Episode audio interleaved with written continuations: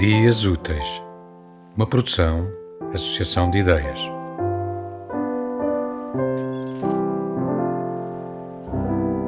O que é a verdade? Um, o que é que sabemos de um determinado uh, acontecimento? Uh, o que se esconde por detrás do que nos contam sobre esse acontecimento.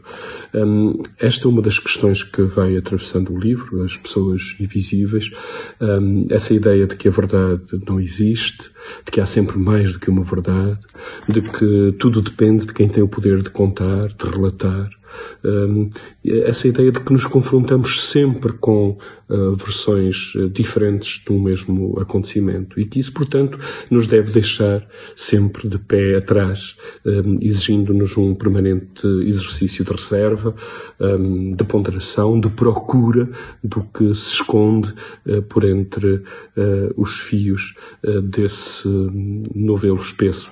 Estes dois excertos seguintes são uh, sobre isso, sobre a verdade. Estamos quase sempre disponíveis para compreender o oculto e acreditar nos milagres. Mas a verdade baralha-nos as contas e institui um espaço anómalo de perturbação. É como se fosse difícil o confronto com as realidades concretas e acreditássemos apenas no que queremos ver.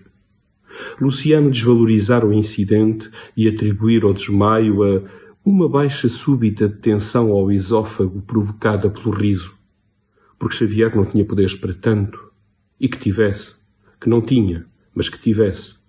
Para Luciano era evidente que a verdade não levaria a lado nenhum, como nunca levou, nas praças, nos parlamentos, nos confessionários, nos terreiros dos negócios de gado. As coisas não se faziam assim. A mensagem da Santinha devia, portanto, continuar a basear-se na manipulação dos factos. Outro certo. Álvaro Lins pressiona uma tecla e fica a ouvir esse som cavo a ecoar no quarto. Pressiona outra e outra, até uma nova palavra se alinhar na folha branca.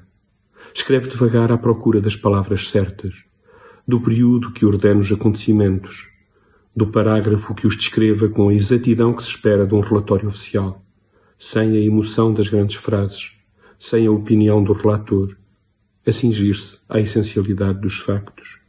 Levanta-se e acende um cigarro.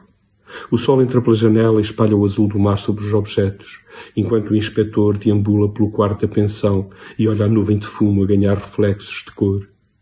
Depois senta-se, Curva-se sobre a máquina e puxa a alavanca do rolo a fazer subir a folha e olhar as quatro linhas de texto. Não mais do que quatro linhas ao fim de uma manhã de trabalho. Indeciso à procura da palavra certa, do rigor, da verdade. Já a temer que um evento não existe em si mesmo, mas apenas a partir do momento em que alguém o descreve. Que a verdade não exista, que só exista a verdade de cada um. Que a verdade não seja mais do que o modo como os vencedores contam a sua versão dos factos ou os vencidos esperam até um dia poderem impor a sua própria versão.